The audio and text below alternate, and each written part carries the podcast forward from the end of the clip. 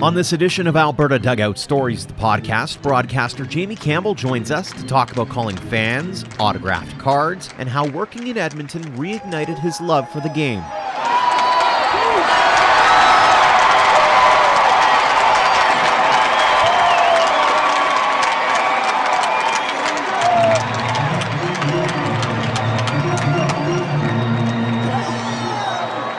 Welcome to episode 85 of Alberta Dugout Stories, the podcast. I'm Joe McFarland.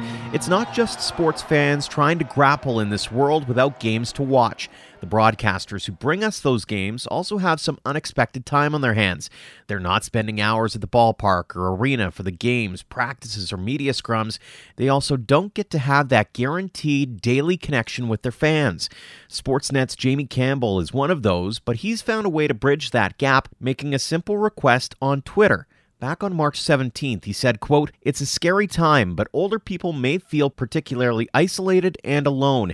If your parents or grandparents are Blue Jays fans and you think their spirits would be raised by a phone call, send me a direct message with their name, number, and best time to call and that tweet set off an immediate barrage of responses that Campbell is still getting through one call at a time. He took some time this week to chat with us about that, as well as his love of baseball, autographs, and collectibles.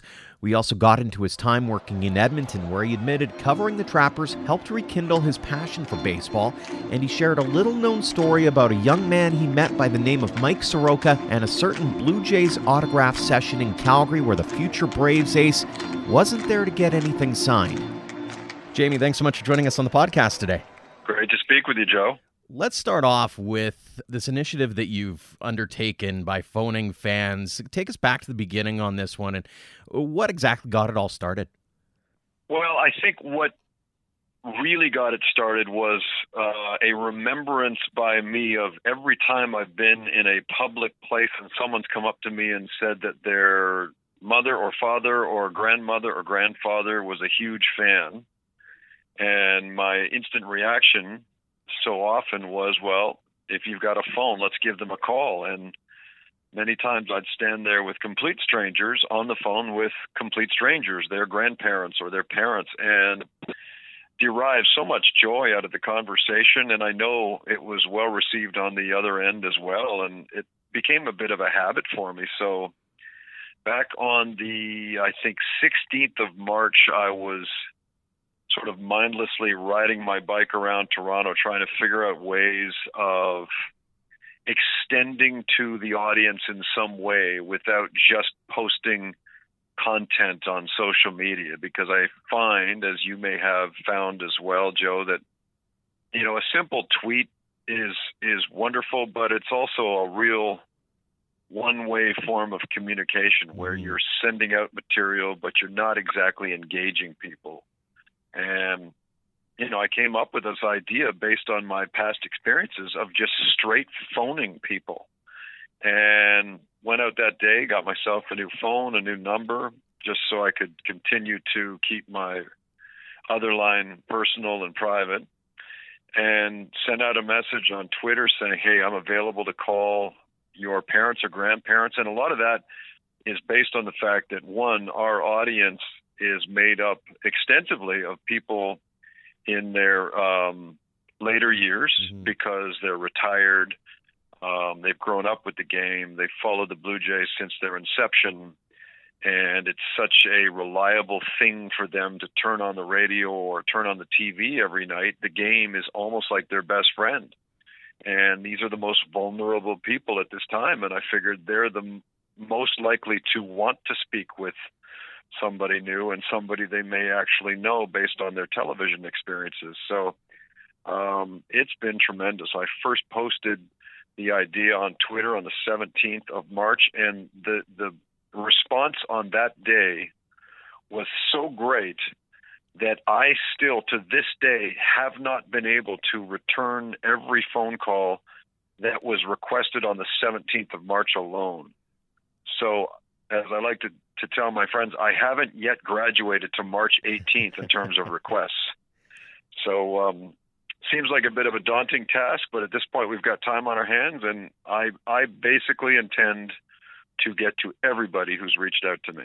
were you surprised at that initial influx of people messaging and asking for that phone call?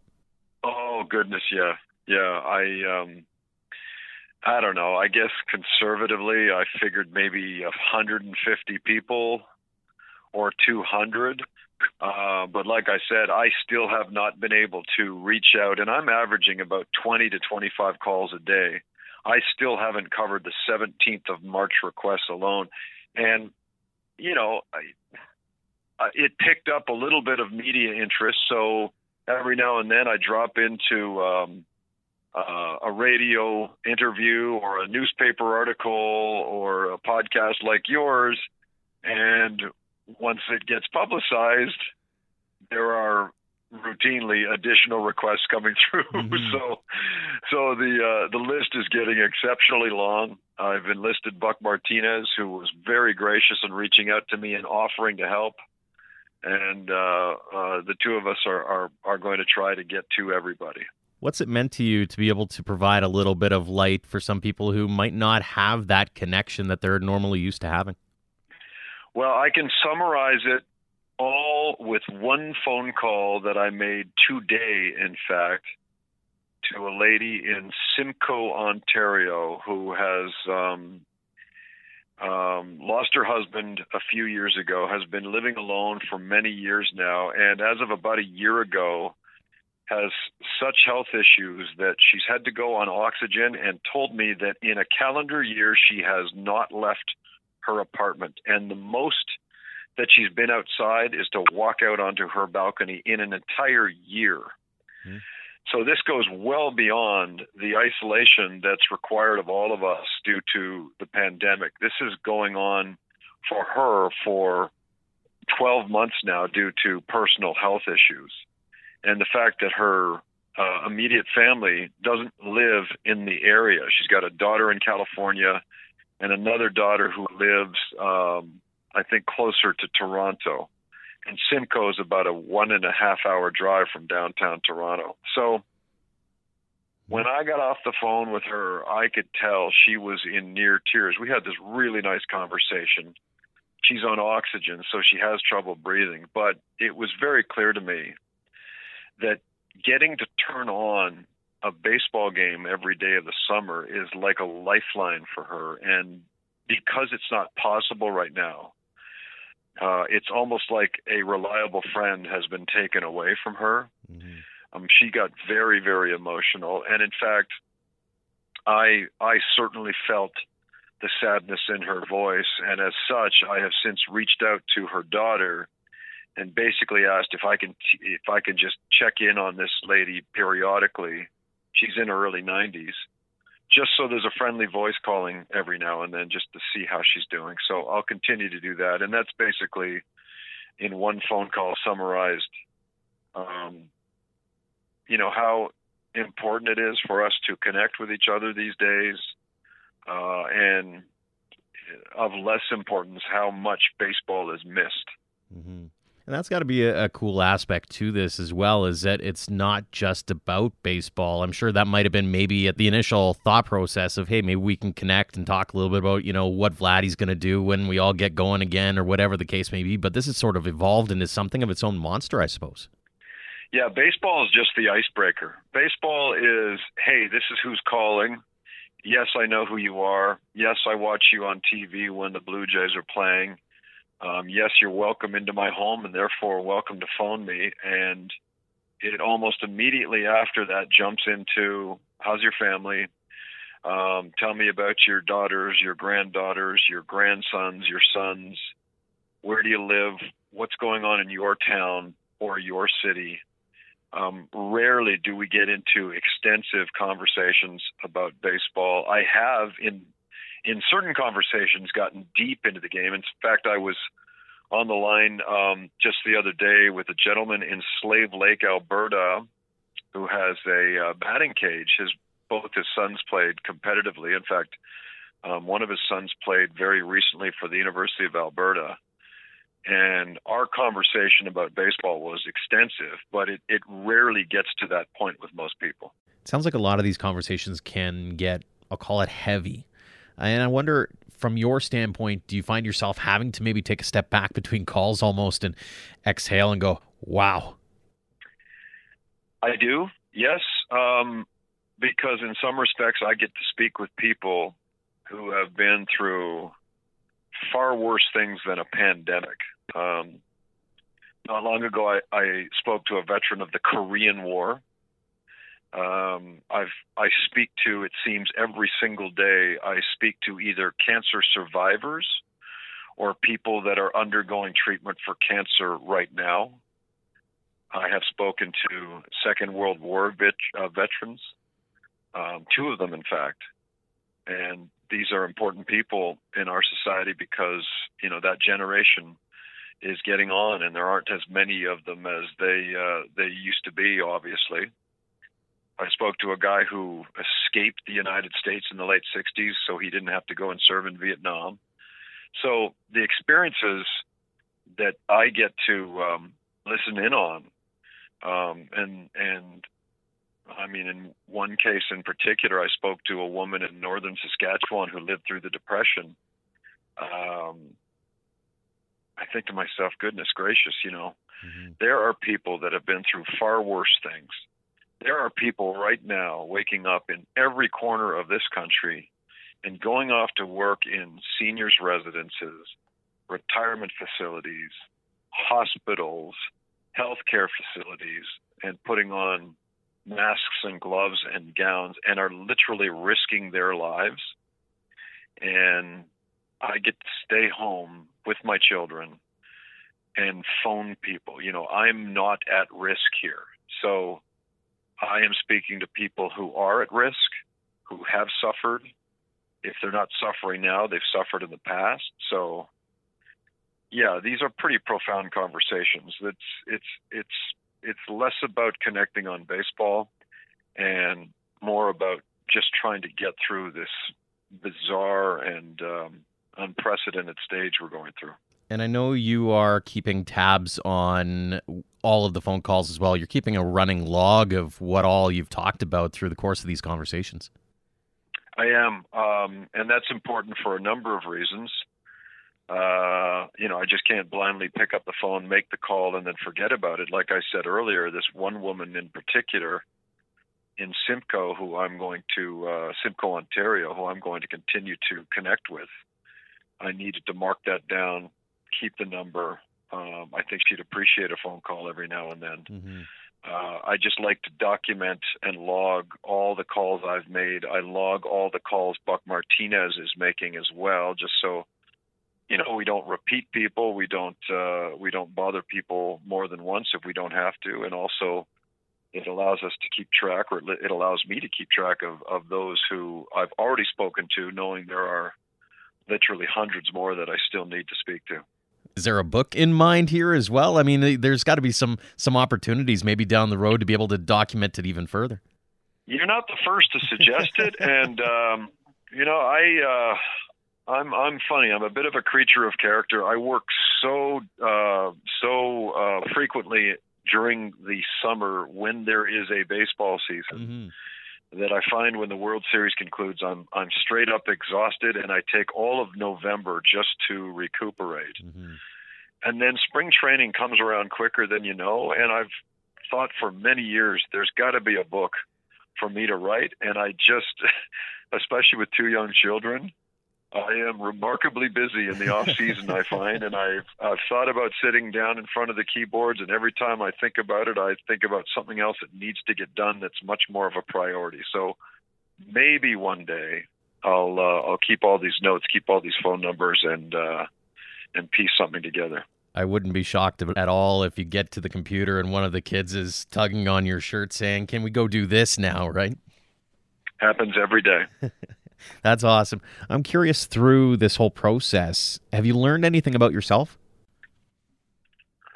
That's a good question. Uh, I've learned, well, I've been reminded. I, I can't say that I've learned. I've been reminded of this, and that is that I am privileged to do what I do. As I said to my brother, you know, I get to call people across this country and immediately, based on what I do for a living, they're receptive. And especially at a time like this, where people are a little leery of um, who's trying to reach out to them. Uh, I know my own mother was scammed not long ago online by, you know, some telemarketer. Um, the phone isn't used quite as often mm-hmm. As uh, it used to be. So a phone call for some is is um, is not a common thing, right? Mm-hmm. Especially the younger generation. The younger generation texts or uh, messages on Instagram. They hardly ever call each other. Uh, what I have learned is that I am privileged to do what I do because it instantly allows me into people's homes.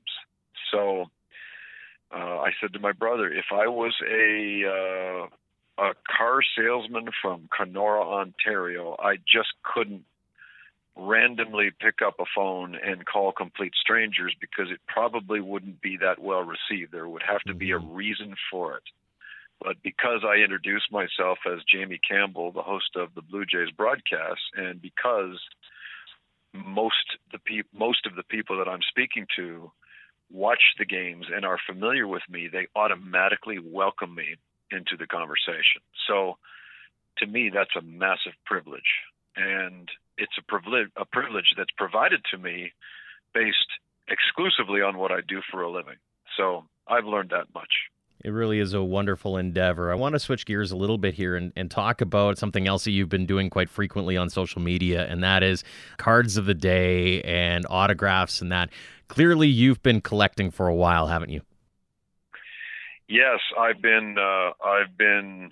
Well, I collected for many, many years in my youth, and then right around the time I took off for university, I stopped doing it, but I kept everything. Um, and I was uh, I was an ardent and dedicated collector of autograph cards, in particular, given my proximity to uh, to downtown Toronto. I grew up in Oakville; it's about 40 kilometers outside of the city I lived very close to the commuter train station in Oakville, and I could be downtown uh, in about 30 minutes on any given day. So um, I had access to all the hotels where the visiting team stayed. Uh, I was a, uh, a frequent um, visitor to the lobbies of those hotels. And once the players had boarded the bus, heading off to the stadium, I was normally first inside the gates at Exhibition Stadium um, for batting practice. So uh, that was a routine that I followed for many, many years through most of the 80s. And I just decided at the end of the season um, just to start um, sharing some of the signatures on cards that I collected over the years, and it's been uh, it's been a really nice positive feature on Twitter. It's been uh, it's been enjoyable to see some of the feedback. Do you find yourself reminiscing quite a bit and saying, "Wow, I totally forgot about this story around this card and that kind of thing"?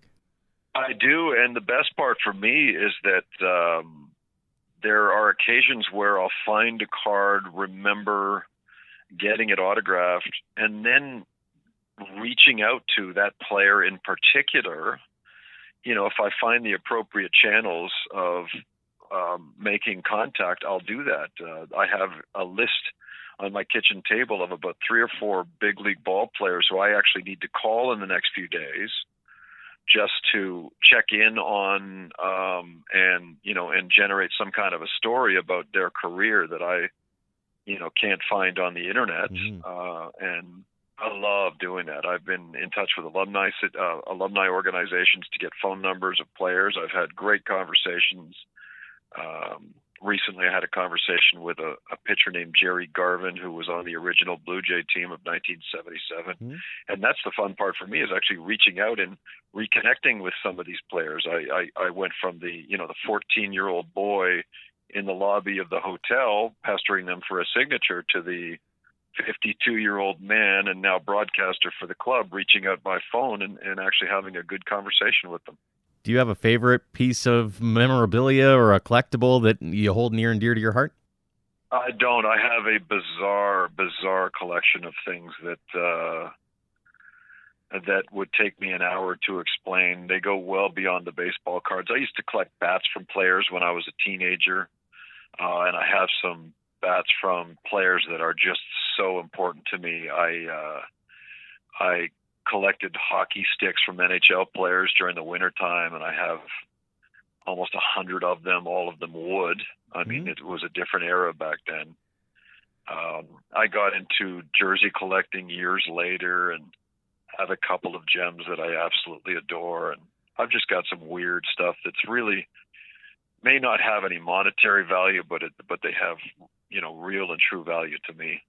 I'm curious, given this is an Alberta based podcast, and I know you spent some time in Edmonton, uh, did you end up following a lot of baseball while you were up in, in the provincial capital?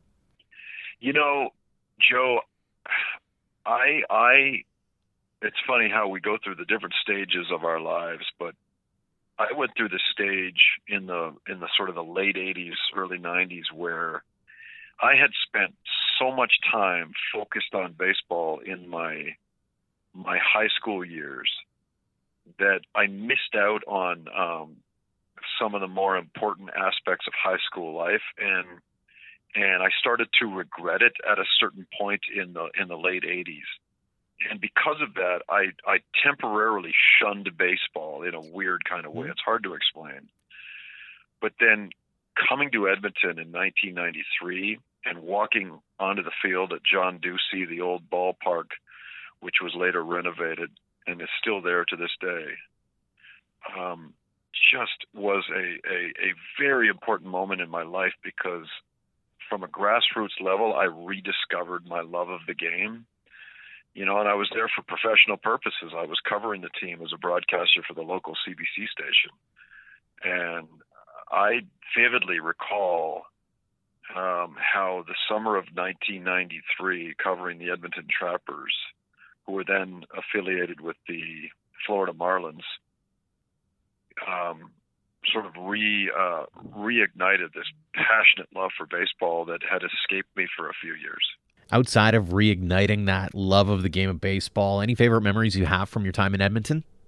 Well, just before I left and moved back east, they had a really good team in '96 that won the Pacific Coast League championship, and uh, I I fondly remember, you know, nights when I didn't actually have to work, just sitting up in right field watching the games. And they had a very young Jason Giambi playing first base on that team uh, at that time. But I think the greatest joy I took from my years there were the times where I would go for batting practice and sit down and have conversations with guys that were coming through town, whether it was for the Trappers or whether it was for the other teams. I mm-hmm. got to establish a really nice friendship with, in fact, the Trappers pitching coach, a guy by the name of Pete Richert. And this is when they became affiliated in 1995 with the Oakland A's. And Richert was an all star reliever in the big leagues back in the 60s and early 70s. In fact, he was on those Baltimore Oriole teams that went to the World Series three straight years in 69, 70, and 71 a guy from upstate New York, just an absolute joy to talk to. So anytime I'd go to the ballpark, Pete, Pete and I would collect and just uh, just talk normally baseball. I met so many really interesting players that would come through town, guys like Steve Wojciechowski and Kirk Dressendorfer, uh, and Matt Stairs was briefly with the Trappers. Uh, and then visiting players would come to town, and I'll never forget the Tucson Toros came in, and I did this lengthy sit-down interview with Darryl Kile, hmm who um, had tasted the big leagues at that point, but was sort of struggling to get back, and finally did get back, and I think ended up pitching in the All Star game, if I'm not mistaken. But then later died uh, while he and the Houston Astros were on a road trip in Chicago, and I just think back to this, you know, wonderful opportunity I had to sit down in right field at uh, Telus Field and and talk to him about where he'd been and where he wanted to go and just some great memories. I just love being around that old park. Now, I know you've been able to travel the country over and over and over again through the winter camps and such through the Blue Jays. Give us a bit of a sense as to what you see when you do happen to come through this province from a from a baseball perspective. Well, I see a deeply ingrained passion for the game, but that's a passion I knew existed long ago. Um, I've had a great opportunity beyond the winter tour itself uh, to take some Blue Jay players to different places. Several years ago, Chris Colabello and Kevin Pillar and I went up to Fort McMurray uh, and we did a banquet with the Fort McMurray Giants of the Western Baseball League, and it was just so well received. A huge crowd, raised some funds uh, for that organization. Uh, I get to Edmonton as often as I can. We were in Calgary this past winter. Uh, Reese McGuire and Danny Jansen, and uh, I'm trying to think of who else was was on that trip. Trent Thornton was with mm-hmm. us. Um, and we just got treated to some marvelous sights in Calgary. We ended up going to uh, an Oilers and Flames game, and and you know I, I don't think any of the guys had ever been to an NHL game before. I'm not even sure, and they, you know, they scrapped it out. There was sort of the famous. Uh, Zack Kassian and, and Tkachuk mm-hmm. scrapped that night, and, and that sort of caught the boys' attention. But uh, you know, I just, uh, I just, I just am, am so enthralled by by the history of baseball in not only in the country but in Alberta specifically. I'll never forget. Actually, this must be six or seven years ago. Um, we went on the winter tour that stopped in Calgary, and I think the players involved were Aaron Sebia and Lawrie uh, and Ricky Romero. And we went to a shopping mall and did an autograph session. The lineup was was over a thousand easily. It had to be cut at about 600, if I'm not mistaken. So I was wandering down to the back of the line uh, just to greet some of the fans, and off to the side, standing up against a wall, I caught, got the attention of a gentleman and his son, and it turned out to be Mike Soroka and his father. No way. And um, Mike's dad had decided that uh, that they would probably come down to the mall just to see what the situation was like. And Mike himself, I'll never forget this. And I, Mike was probably, I don't know, 16 or 17 years old at the time. Mike had expressed an interest to his father to come down and see how it all worked and see what the autograph session was like. They weren't interested in lining up to meet the players. Mike was more interested in the process, if I recall correctly. And I was fascinated by this. And I thought, and I remember saying to him, I said, Well, you know what, kid? and I pointed up to the uh, the podium to where the players were up there signing autographs, and I said that could be you one day. And um, you know, I think that's honestly why he came down to see it. He wanted to see if he was planning on being a major league player. I think he honestly wanted to get an idea of what went into um, all the different aspects of being a major leaguer, and and he's living that life right now. It's kind of fascinating. Unreal. Final question for you, and I've really enjoyed asking this question because it means so much to so many different people. But what does the game of baseball mean to Jamie Campbell? Oh boy, I think we'd need an hour-long program. but but ultimately, what it means to me is is a lifelong passion, and I try to tell my kids find that one thing that moves you, that one thing that gets you excited when you wake up in the morning, that one thing in life.